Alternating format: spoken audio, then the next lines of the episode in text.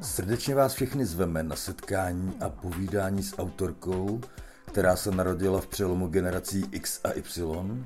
Nikdy jí úplně nezaujala škola, ale baví cizí jazyky.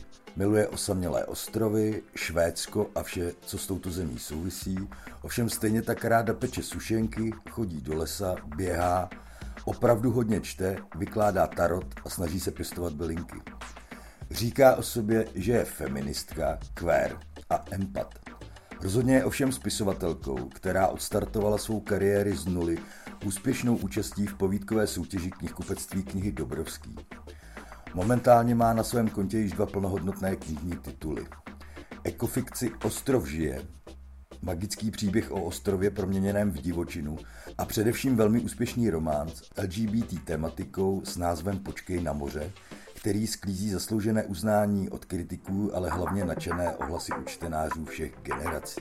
Naše kolegyně Petra Walterová již na začátku ledna ve svém podcastu řekla, že nejlepší knihu letošního roku, a tím myslela Počkej na moře, právě dočetla. A moje žena o téhle knize říká, že právě takhle by si představovala to, kdyby napsal někdo knihu o jejím milostném životě. Na setkání s touto mladou a velice zajímavou autorkou, které pořádá Fórum zapsaný spolek, platforma Práchinský tamtam a Městská knihovna v Písku 6. září 2023 v multifunkčním sále Městské knihovny v Písku od 17 hodin vás samozřejmě všechny srdečně zveme.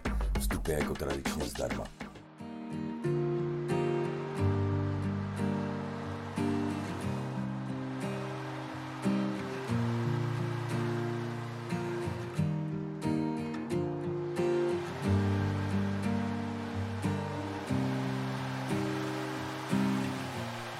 Hodině odejdeš jako první.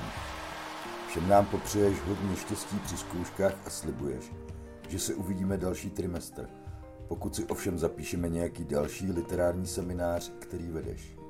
Další zkuskou má být už jen zkouška. Ani na ní nebudeš. Ještě ten večer ti volám domů, zvedneš to po prvním zazvonění.